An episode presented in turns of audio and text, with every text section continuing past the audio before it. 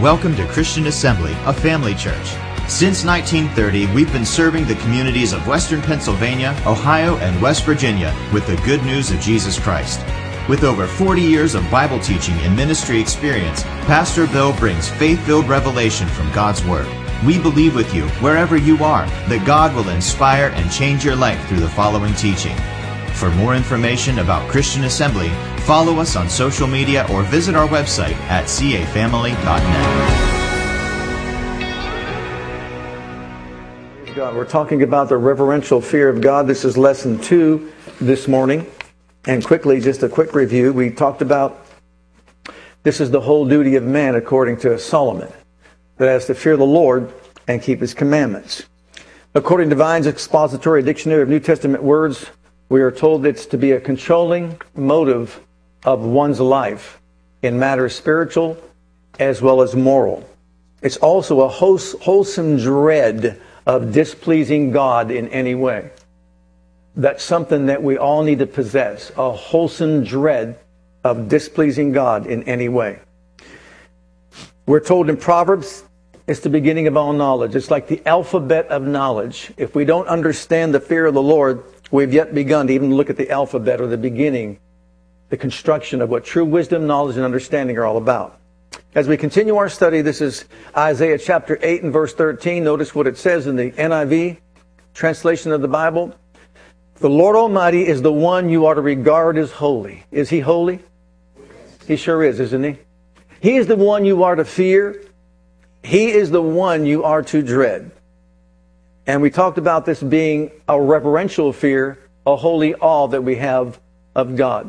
But notice what he says. Doesn't make much sense. We're not afraid of God. He's not talking about fear like a natural fear. He's talking about a reverence for God, a holy awe in, of his wonder and the majesty of his person, that we understand who he is and who we are in his sight. Look in the book of Jeremiah, what it says in thirty-two and thirty-nine. And I will give them one heart and one way, that they may fear me for a short time. How long? Forever. For the good of them and of their children after them. Notice, we are to consider him holy. We're to fear him and dread him and consider that this is for our own good. And it's not just for our good, but for the good of our children as well. You know, we go back and we look at the history of Israel. We find out that from one generation to the next generation, they fell away from God. Why? Could it be that they were not being taught, that is, the next generation being taught the fear of God? And so they lived their lives the way they wanted to live their lives. They did what they wanted to do because they didn't fear God. If we don't pass it down from one generation to the next, then there will not be a holy reverence for God, a holy awe of God in the consciousness of our young people. Now, some teachers even today say, say it this way. You know what? They teach that God is to be feared in the Old Testament, but we're living in the New Testament. God is to be loved in the New Testament because, you see, Jesus came and he taught us the love of God. I agree with that. But you know what else is true? God never changes. He's always the same. If he was to be feared in the Old Testament, he's to be feared in the New Testament. So we could say it this way. We are to love him as we fear him. We are to fear him as we love him. And it's for our own good. It's for our own benefit. And, of course, for our children after us. To have this holy awe of God, this reverential fear of God. We see him in such a holy way that as Isaiah cowered before him, not that he was afraid of him in that sense, but he had such respect for him, stood in such awe of him. And when he heard the angels crying out, holy, holy, holy, it dropped him to his knees. Yes, he recognized his own shortcomings and faults. We understand that. And God took care of that with the coal from off the altar. But the point is, when we're in the presence of a living God like that, my goodness, holy awe should exist. And it should be a controlling you know, motive of our lives. Remember on the Isle of Patmos when John was caught up and all of a sudden Jesus appeared to him? What happened to him? Straight down, on his knees, on his face before God. A holy awe overtook him. Uh, look in the uh, book of Leviticus.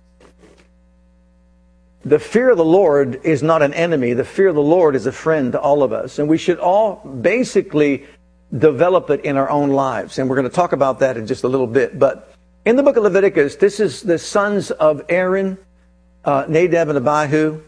Different ways to pronounce it, but we'll just settle for that. They're, this was their inaugural uh, participation in a sacrifice that was offered to the Lord.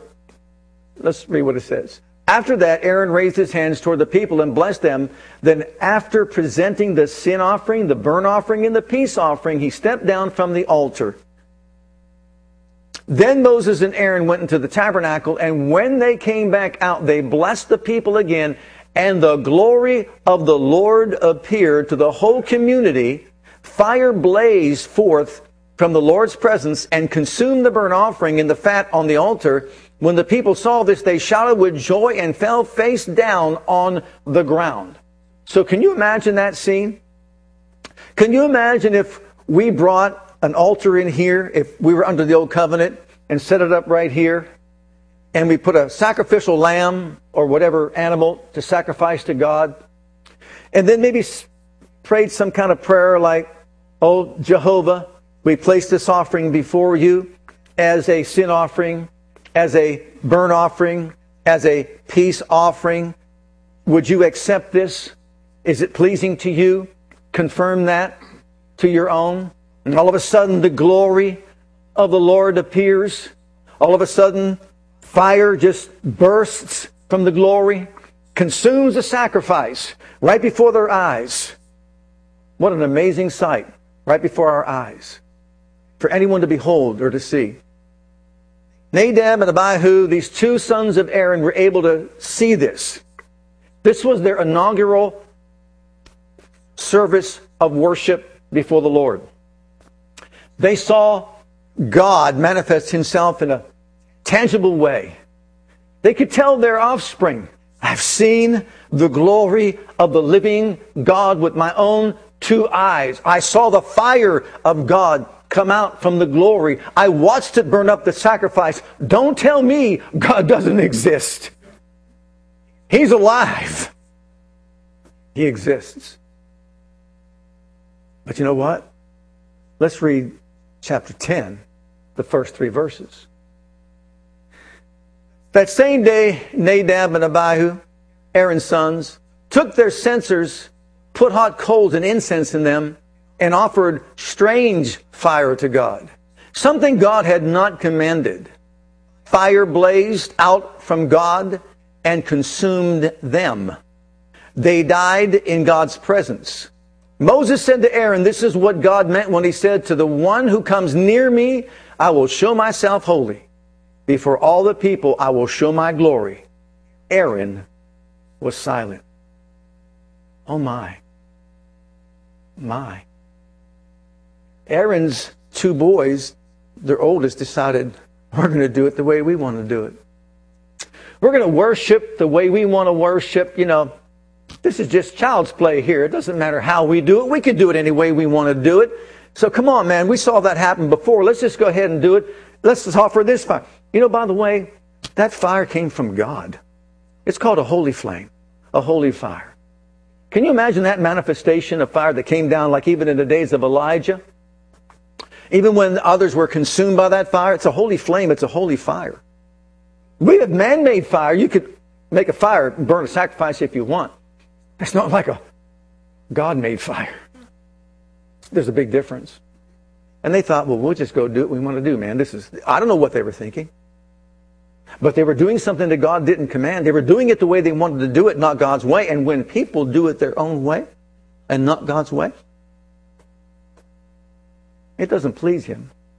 You might think, "Well, that's kind of harsh." Well, let's put it this way. Anybody here deal with electricity? I think you do. It's a good thing. It heats your home. It cools your home. Air conditions it. You cook your meals.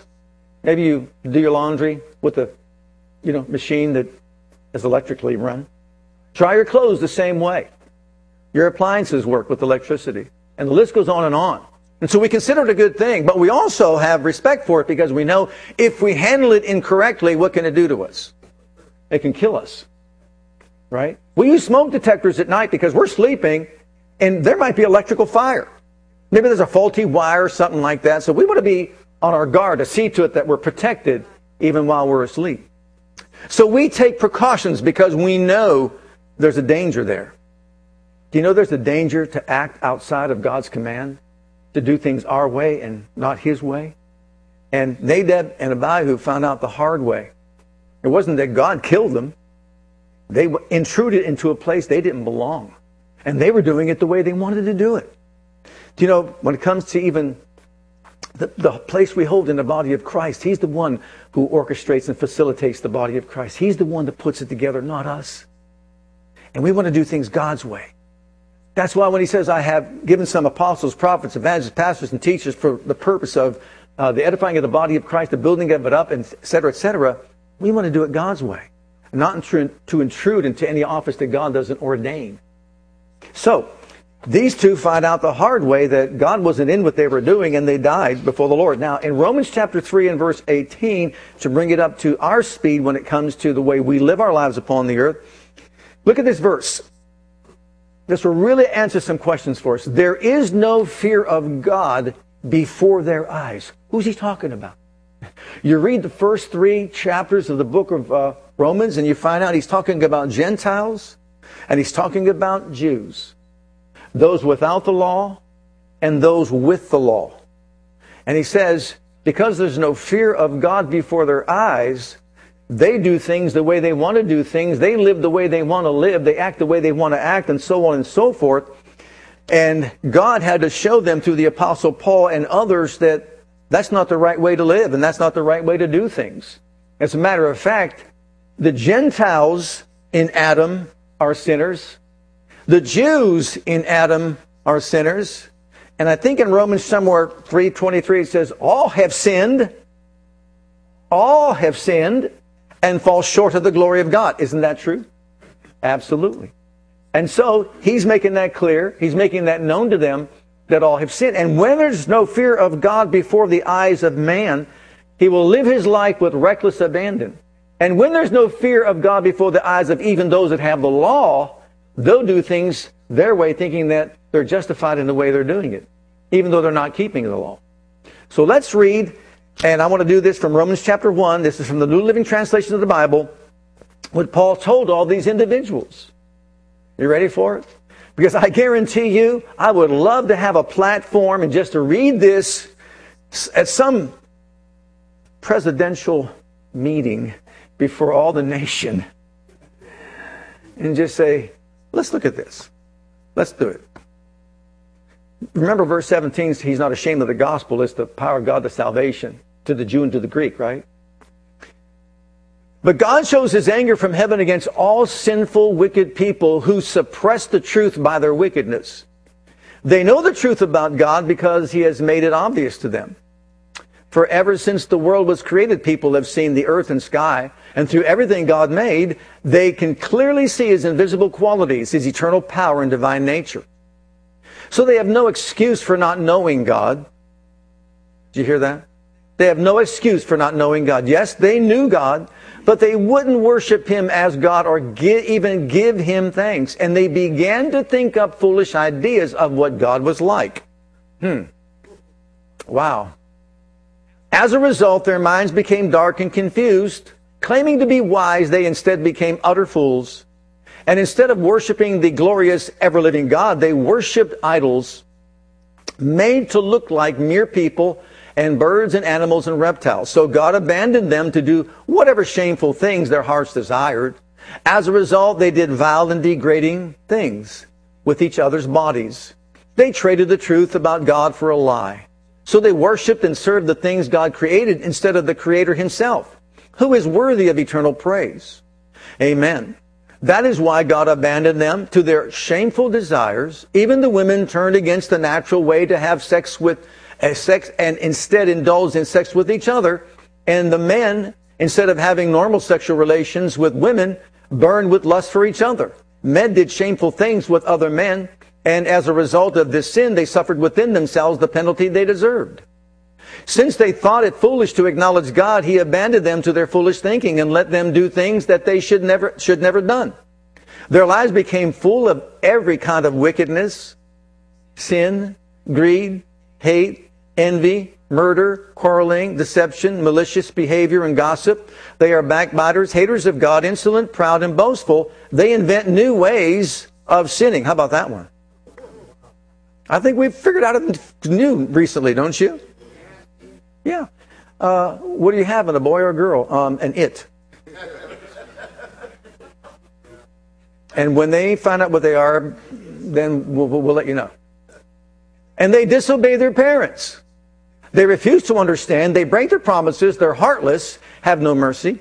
They know God's justice requires that those who do these things deserve to die, yet they do them anyway. Worse yet, they encourage others to do them too. You may think you can condemn such people, but you are just as bad and you have no excuse. When you say they are wicked and should be punished, you are condemning yourself, for you who judge others do the, do these very same things. And we know that God in his justice will punish anyone who does such things. Now, going down to the next three verses, eleven through... For God does not show favoritism. When the Gentiles sin, they will be destroyed, even though they never had God's written law. And the Jews who do have God's law will be judged by that law when they fail to obey it. For merely listening to the law doesn't make us right with God. It is obeying the law that makes us right in his sight. So what is his argument? What is he saying here? He's talking to the Gentiles. He's talking to the Jews. To the Gentile, you have no excuse to live the way you're living, because if you were to just to look at nature and your conscience, you would know that God exists and you should seek his face. And to the Jew, just because you have the law doesn't make you any better than anybody else. If you don't keep the law, you're just as guilty as the Gentile who doesn't have the law. So what is he trying to do? He's trying to show them that, look, there's only one way to approach God. There's only one way to please God. There's only one sacrifice that can get you into heaven's doors. And whose sacrifice is that? So the Gentiles need Jesus, and the Jews need Jesus, because all have sinned and fall short of the glory of God. And that's what he's trying to communicate. There's no fear of God before their eyes, because they don't see him high and lifted up. They don't see him full of glory. They don't see his train filling the temple and the angels crying holy. They don't see him in that light. And he presents him that way. Now, why should we fear God? Once again, the fear of the Lord is a friend, not an enemy. Number one, we should fear God. Look at Deuteronomy ten, because it's required of us. And now, Israel, what does the Lord thy God require of thee? But to fear the Lord thy God. Notice how walking in the ways of the Lord begins with the fear of the Lord thy God, to walk in all his ways, to love him, to serve the Lord thy God with all your heart and with all your soul. It is a requirement. Say it with me. I'm required to fear the Lord. That means stand in awe of him and reverence of him. And also just have this wholesome dread of displeasing him in any way. That's what he's talking about. Number two, it's our duty. Look at Ecclesiastes chapter twelve again. Look at verses thirteen and fourteen. Let us hear the conclusion of the whole matter. Fear God and keep his commandments. For this is the whole duty of man. For God shall bring every work into judgment with every secret thing, whether it be good or whether it be evil. Now, this is coming from a man who was considered to be probably very handsome, uh, good-looking, very powerful, very wealthy. I guess, from what I understand, he was worth two trillion dollars. That's back in the day when a trillion dollars was a lot of money. You'll get that in just a moment. Two trillion dollars. I mean, he had how many women in his life? How many concubines? How many wives? Up to a thousand, I think around a thousand altogether. He was a man uh, full of power. He, is, he got involved in wine, women, wealth, building projects, uh, prestige, power. And the list goes on and on in this man's life. He did everything he possibly could to seek and find out how to pleasure himself in life. Guess what he concluded? I've concluded this. Fear God and keep his commandments. Fear God and keep his commandments. Wow. That's what he concluded. And you know, he had a bad history, and we pray, I pray he made it to heaven. Number three, Jesus' warning in Luke's gospel. Look at what it says here. Why should we fear God? And I say to you, my friends, be not afraid of them that kill the body, and after that have no more that they can do. But I will forewarn you whom ye shall fear. Fear him which after he hath killed hath power to cast into hell. Yea, I say unto you, fear him. In other words, if anyone is going to control our behavior, our lifestyle, our attitude, the way we think and all that, fear him. You know, we talk about things taking place in the political arena of our lives, and we see what's taking place in our nation and all that. We see the undermining of God's uh, way of uh, putting the family together and marriages and all that. And then even with changing, you know, genders and, and all that sort of thing, it's just, it's it's so mind-boggling. You never thought it would get to any degree like this. Did you think it would ever get to like this? You can't say my father, you can't say my mother, you got to say my parent. You know, what's what's the world coming to? The logic of man, what, what is the way man thinks? You know why they think that way? There's no fear of God. When there's no fear of God, then you do what you want to do. You make laws the way you want to make your laws. What we need to pray for is that that White House would be blanketed with the fear of the Lord.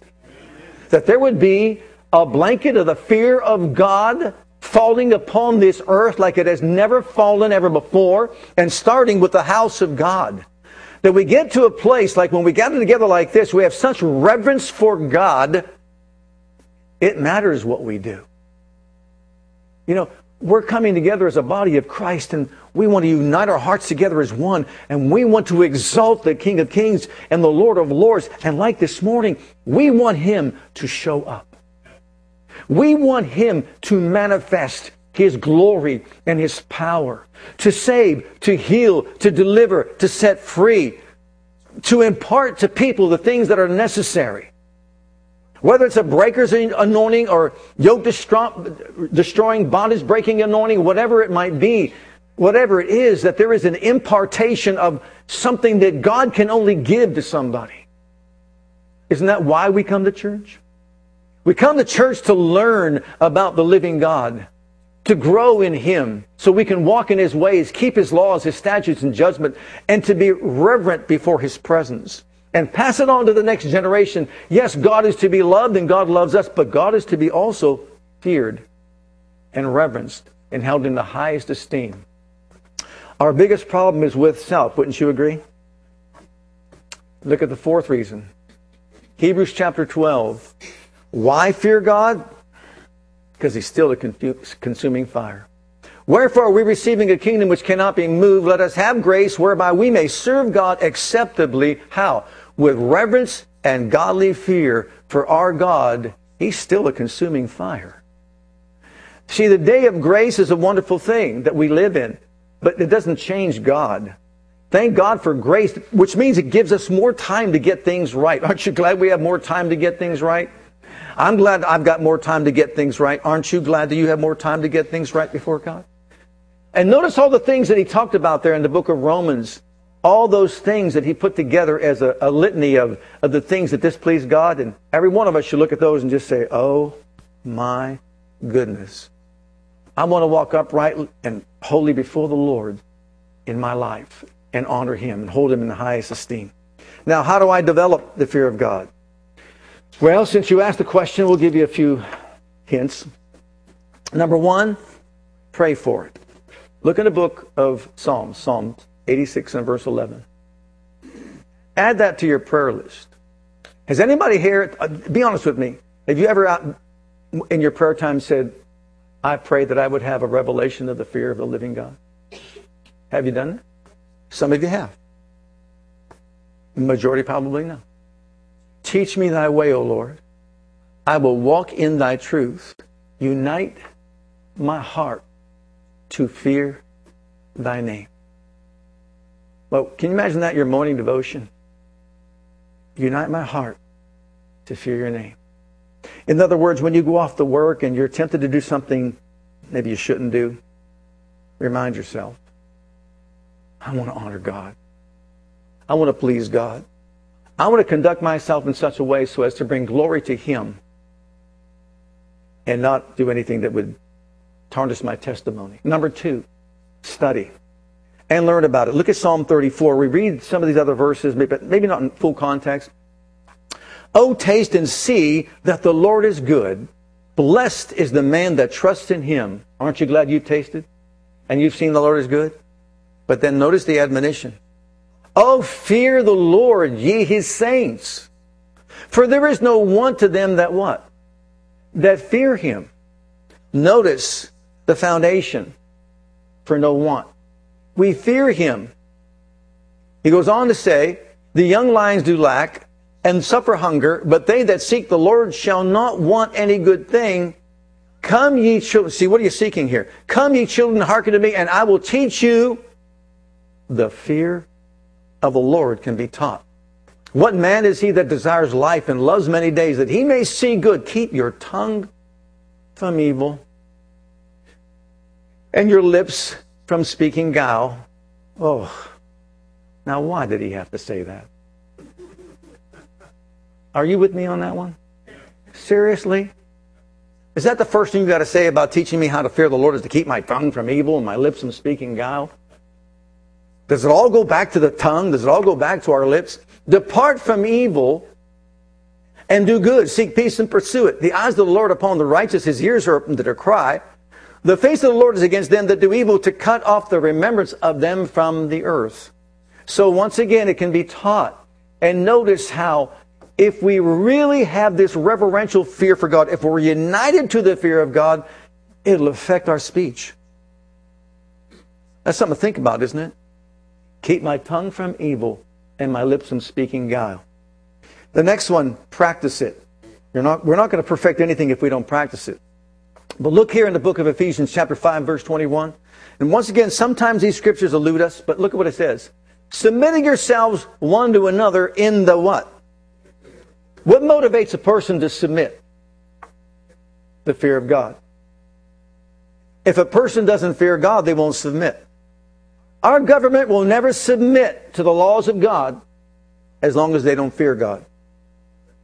But once there is a fear of God introduced to them and they see God in a proper light, that fear of God, which is what our forefathers had, enabled them to write up a constitution that would honor God and meet the needs of the people. That's why we got to pray, may there be a revelation of the fear of God in our government, and that'll take care of the rest. May there be a revelation of the fear of God in our church, and that'll take care of a lot. May there be the fear of God in our family, in our individual lives, and oh my goodness, you talk about change. Now notice this, submit. Now look at the areas of submission. In Ephesians chapter five and verse twenty-two, twenty-five and chapter six and verse one, practice it in the home. Practicing submission in the home. Wives, submit yourselves to your own husbands as unto the Lord. Keep them going. Next one. Husbands, love your wives even as Christ also loved the church and gave himself for it. So now we got wives in submission. We got husbands in submission to God. We've got children, obey your parents in the Lord, for this is right. There's submission there. That's the fear of God. See, a child won't fear, that doesn't fear God is not going to do anything as far as obeying a parent. They're going to live the way they want to live. But if there's a fear of God, it's going to change their attitude and change their behavior. Same thing in marriage, same thing with children, but then also look in the workplace. Chapter six, look at verses five and six. Servants, be obedient to them that are your masters according to the flesh, with fear and trembling, in singleness of your heart, as unto Christ, not with eye service as men pleasers, but as the servants of Christ, doing the will of God from the heart. Submission in the workplace is a result of the fear of God. And you work hard for your employer because you fear God and you're doing it as unto the Lord. So you see, we practice this in these areas of our lives. We develop the fear of the Lord, and we start start walking uprightly before Him in all areas of our lives. The next one, in our daily living. I'm sorry, in our government. And this is one I know that's sometimes challenged, but look at this. Let every soul be subject, submission, unto the higher powers, for there is no power but of God. The powers that be are ordained of God. Whosoever therefore resists the proud, resists the ordinance of God. And they that resist shall receive to themselves damnation or judgment. And so what is he saying? We submit ourselves to the to the rules of our government, to the laws of the land, as long as they don't violate the laws of God. But if they violate the laws of God, that's a different story. Look at the next one. Uh, in da- our daily living. Our daily living. Second uh, Corinthians chapter seven, verse one. Having therefore these promises, dearly beloved, let us cleanse ourselves from all filthiness of the flesh and spirit, perfecting holiness. What's the motivation? In the fear of God. How does one perfect holiness? Out of the fear of God. So if we don't fear God, we're not going to perfect holiness. There'll be no motivation to perfect holiness or to walk uprightly before the Lord. To listen to what He has to say. Basically do our own thing. What about this one? This is one that's a little bit unusual, but let's check it out. Genesis chapter nine and verse two. And the fear of you and dread of you shall be upon every beast of the earth, and upon every fowl of the air, upon all that moveth upon the earth, and upon all the fishes of the sea. Into your hand are they delivered. In other words, if you want to learn how to cooperate with the fear of God, just look at animals and how they fear mankind. You can learn a lesson from that. Let that be a visual. Did you ever try to chase a bird? No, it's not going to happen. Okay, and look at these next two. And these are really to consider. Look at Isaiah sixty-six, the first two verses. Thus saith the Lord, the heaven is my throne, the earth is my footstool. Where is the house that you build unto me? And where is the place of my rest? For all those things have my hand made. And all those things have been, saith the Lord, but to this man will I look, even to him that is poor and of a contrite spirit, that trembles at my word. Wow. We hear a word from God and do what? Tremble. Wow. And then finally, Isaiah sixty-six, twenty-two through twenty-four. Check it out. For just as the new heavens and new earth that I am making will stand firm before me, God's decree, this is from the Message Bible, so will your children and your reputation stand firm.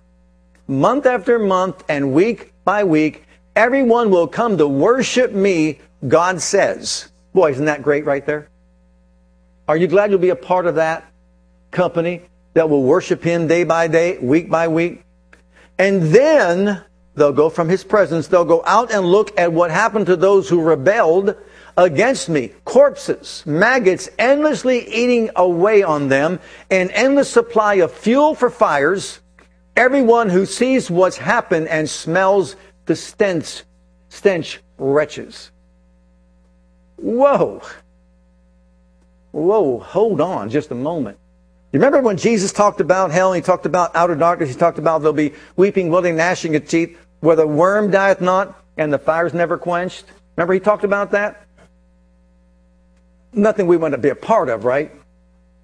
And if you remember when Bill, I believe Weiss or Weiss, had his twenty-three minutes in hell, we showed the video here about his twenty-three minutes in hell. Remember that? Okay, maybe some of you don't, some of you do.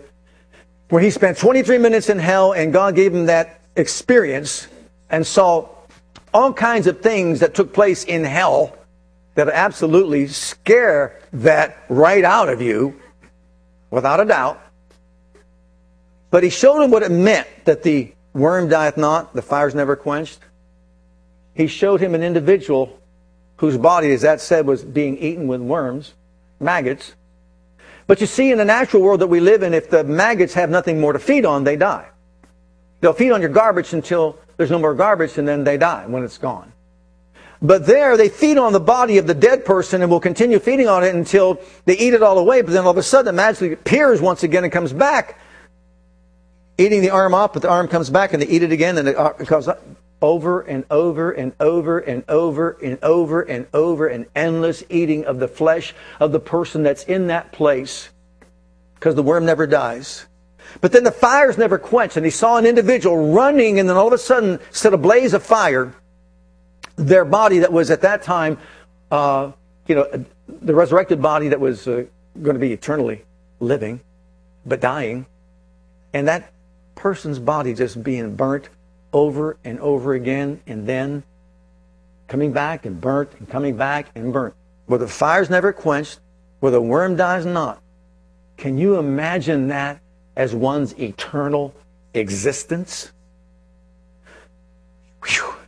I would think that that would cause someone to think twice about where they want to spend their eternal living. Because we're living in the land of the dying, and when we die, where do we go? To the land of the living, and we're going to either live in the presence of God and see His glory forever, or live in that place called eternal suffering forever. Wow. What motivation should we have? I, I've said this a long time ago that my father, um, he scared me into the kingdom by telling me about this future. I was smart enough to say, okay, I hear it. Look in Job chapter one. When a person doesn't fear God, there's no motivation to obey God. You see, fearing God and obeying God go hand in hand. Job was someone that God bragged about. And look, look what he says.